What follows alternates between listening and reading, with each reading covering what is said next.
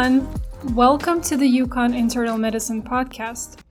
This is Alatar Shujan, your host and a chief medical resident at the University of Connecticut. A quick disclaimer before we start all opinions and views expressed in our podcast are entirely the responsibility of the authors and do not represent the opinions of anyone else in the UConn Department of Medicine. The content presented is for educational purposes only and should not be taken as medical advice. We're back with this week's episode of Ambulatory Series, and today we will be discussing thyrotoxicosis and hyperthyroidism. More specifically, our goal will be to better understand diagnostic workup of hyperthyroidism, discuss treatment options, and surveillance. Thyrotoxicosis is the term used to describe increased thyroid hormone levels, either thyroxine or T4, triiodothyronine or T3, or both. Hyperthyroidism, on the other hand, is a condition in which thyroid gland produces excessive thyroid hormone primarily due to hyperactivity of the gland itself. Patients with hyperthyroidism have thyrotoxicosis by definition. Thyrotoxicosis can be diagnosed by low serum thyroid stimulating hormone or TSH measurements. Increased levels of thyroid hormone T4 or T3 suppress TSH production in the pituitary gland.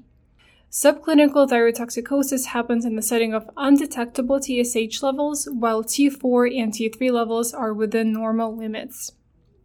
Increased levels of thyroid hormone induce beta adrenergic receptors on cell surfaces, causing hyperadrenergic state, which can present as palpitations, anxiety, diaphoresis, heat intolerance, tremors, warm and moist skin, hyperreflexia, lid lag, goiter. Weight loss can be a result of a long-standing hypermetabolism. Important to note that elderly patients can present with milder and less typical symptoms described as apathetic thyrotoxicosis. They are more likely to present with fatigue and depression. The etiologies of thyrotoxicosis can be subdivided into three major categories 1. Excessive thyroid hormone produced by thyroid gland itself. 2. Excessive thyroid hormone due to the release of preformed thyroid hormone. And 3. Excessive thyroid hormone due to other sources. So let's discuss each of these categories separately. First, overproduction of thyroid hormone by gland can happen in the setting of Graves' disease, toxic multinodular goiter, toxic thyroid adenoma, or Plummer disease. Graves' disease is an autoimmune pathology and is caused by thyroid stimulating antibodies.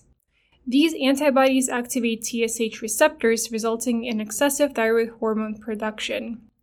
Some of the risk factors for Graves' disease include female sex, personal or family history of autoimmune conditions such as pernicious anemia, vitiligo, diabetes mellitus type 1, autoimmune adrenal insufficiency, systemic sclerosis, myasthenia gravis, Sjogren's syndrome, rheumatoid arthritis, and lupus erythematosus. Some of the pathognomonic findings of Graves' disease include diffusely enlarged thyroid gland, thyroid bruit, proptosis, periorbital edema, diplopia, blurred vision, and clubbing of the fingers and toes with associated soft tissue swelling. Pretibial myxedema describes swelling in the tibial region which causes peau d'orange appearance of the skin. This is due to fibroblast activation, fibroblast activation and fat cell TSH receptor stimulation, which leads to tissue proliferation, are also responsible for the proptosis seen in Graves' disease. Toxic multinodular goiter is the most common cause of hyperthyroidism in older patients living in iodine deficient areas. It can also happen due to somatic mutation of the TSH receptor genes causing thyroid follicular hyperplasia with resultant nodule formation. Physical exam usually reveals multiple thyroid nodules. Lastly, toxic thyroid adenoma or Plummer disease which happens due to somatic mutations in the TSH receptor or the GS alpha protein gene that cause focal hyperplasia of thyroid follicular cells and the formation of toxic thyroid adenomas. On physical exam, it is common to find a single palpable nodule compared to multiple thyroid nodules of the toxic multinodular goiter. Now let's discuss what happens when thyrotoxicosis is due to release of preformed thyroid hormone. This can happen with painless silent thyroiditis or lymphocytic thyroiditis. This is an autoimmune disorder which is a mild variant of Hashimoto's thyroiditis, also known as chronic lymphocytic thyroiditis, and it causes destruction of thyroid follicles, resulting in release of preformed thyroid hormone. Lymphocytic thyroiditis causes transient hyperthyroidism, which can be followed by hypothyroidism and eventual recovery. The hyperthyroidism these patients have is usually mild, and there is either a small thyroid enlargement or a normal size of the gland. There is usually no neck pain associated with this condition. Some of the precipitating factors for this condition are excessive iodine intake, childbirth, which can result in postpartum thyroiditis, lithium, interferon alpha, interleukin 2, amiodarone. Important to note that amiodarone can cause thyroid dysfunction by multiple mechanisms which are out of scope for our discussion today. Another condition that can have release of preformed thyroid hormone is subacute thyroiditis, also known as subacute nonsuppurative thyroiditis or de Quervain thyroiditis. This is a type of thyroiditis that frequently follows a viral infection and is oftentimes painful and causes diffuse goiter. Some of the viral infections known to have an association with subacute thyroiditis are Coxsackie, mumps, measles, and adenovirus. In this type of thyroiditis, preformed hormone is released in the setting of inflammation, and similar to lymphocytic thyroiditis, it is followed by hypothyroidism and recovery. Lastly, let's cover etiologies of thyrotoxicosis due to other sources. Gestational hyperthyroidism can develop in the first trimester of pregnancy due to the stimulatory action of the placental human chorionic gonadotropin or beta HCG on the thyroid gland. Interestingly, beta HCG shares structural properties with the TSH receptor. As a result, increasing levels of beta HCG have been correlated to the severity of hyperemesis gravidarum, such that hyperemesis gravidarum can sometimes be a presenting symptom of gestational hyperthyroidism.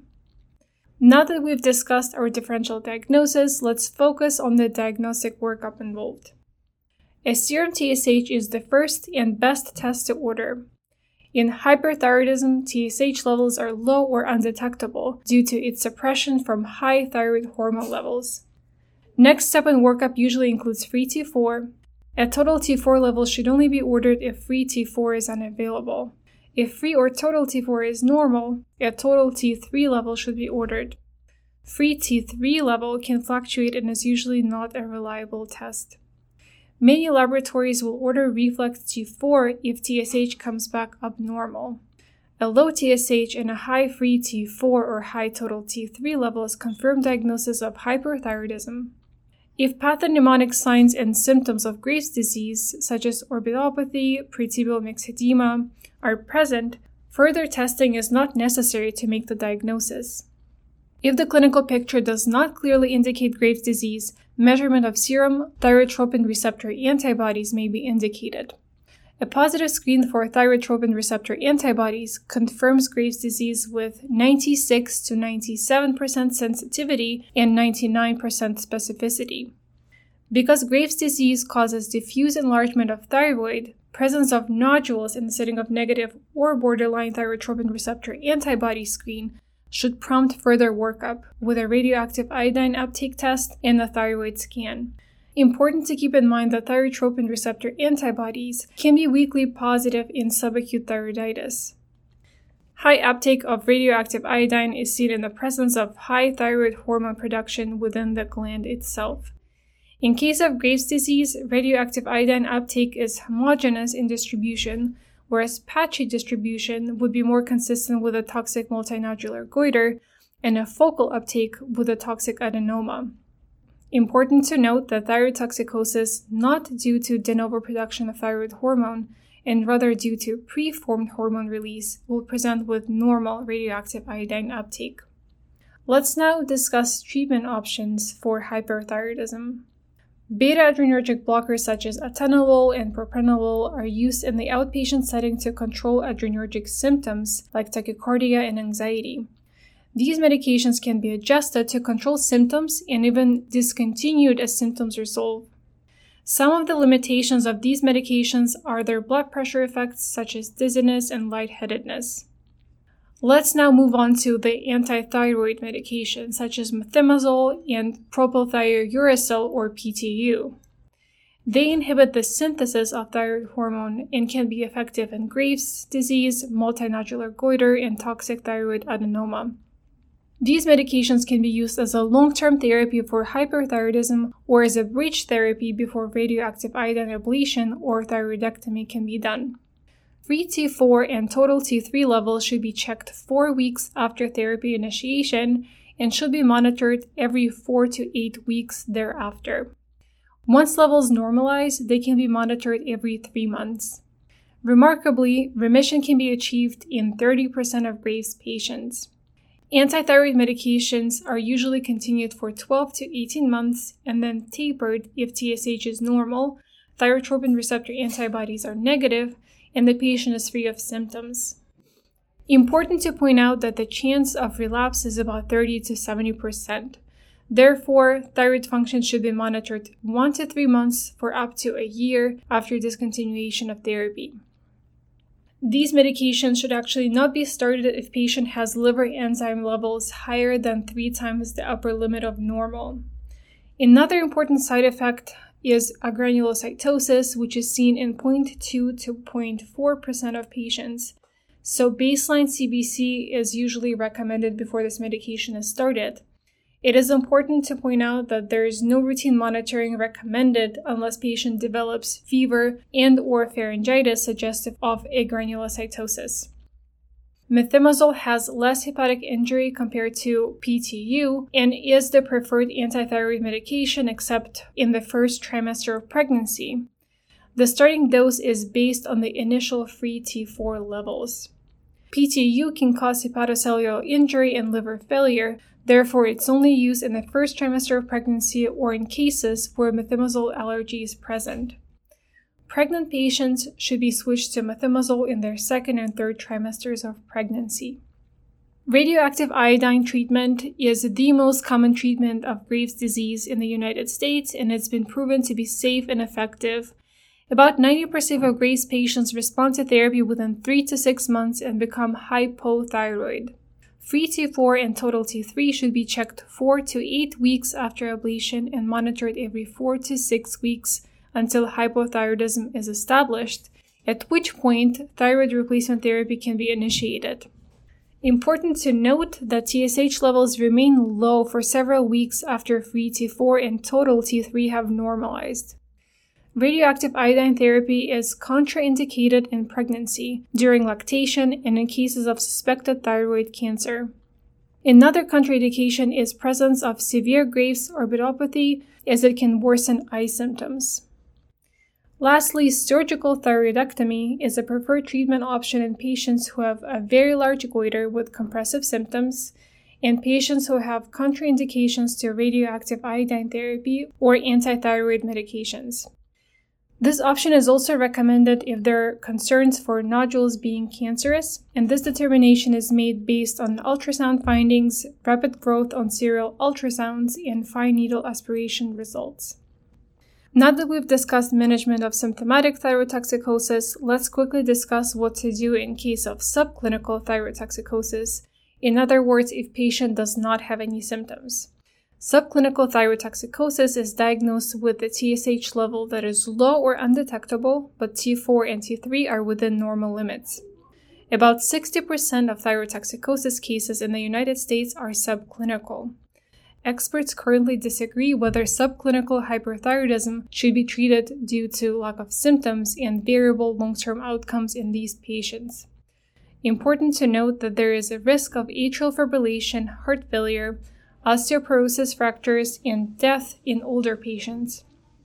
Current guidelines recommend that therapy be initiated in patients who have TSH below 0.1 mu per liter who are symptomatic and those over age 65. Recommendation is to start with low dose methimazole. Before we wrap up for today, one important caveat. Biotin, a supplement frequently taken for hair loss, can actually interfere with thyroid labs.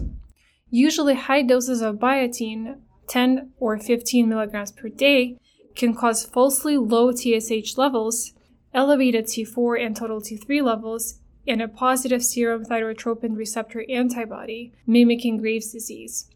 Holding high dose biotin two to three days prior to blood draw helps eliminate this interference. So let's summarize. The etiologies of thyrotoxicosis can be subdivided into three major categories. Number one, excessive thyroid hormone production by thyroid gland itself, such as in case of Graves' disease, toxic multinodular goiter, and toxic thyroid adenoma or Plummer's disease. Two, excessive thyroid hormone due to release of preformed thyroid hormone, such as in case of lymphocytic and subacute thyroiditis. And number three, thyroid toxicosis state in the setting of other sources, such as increased beta HCG. A serum TSH is a first and the best test to order, followed by free T4. Options for treatment include medications, radioactive ablation, and surgery. Methimazole remains preferred medication type because of less hepatotoxicity when compared to PTU, with PTU reserved for patients with allergy to methimazole or in first trimester of pregnancy. Agranulocytosis is an important side effect to keep in mind for both medications. We hope you learned something new today. Thank you so much for listening, and we will see you in our next episode.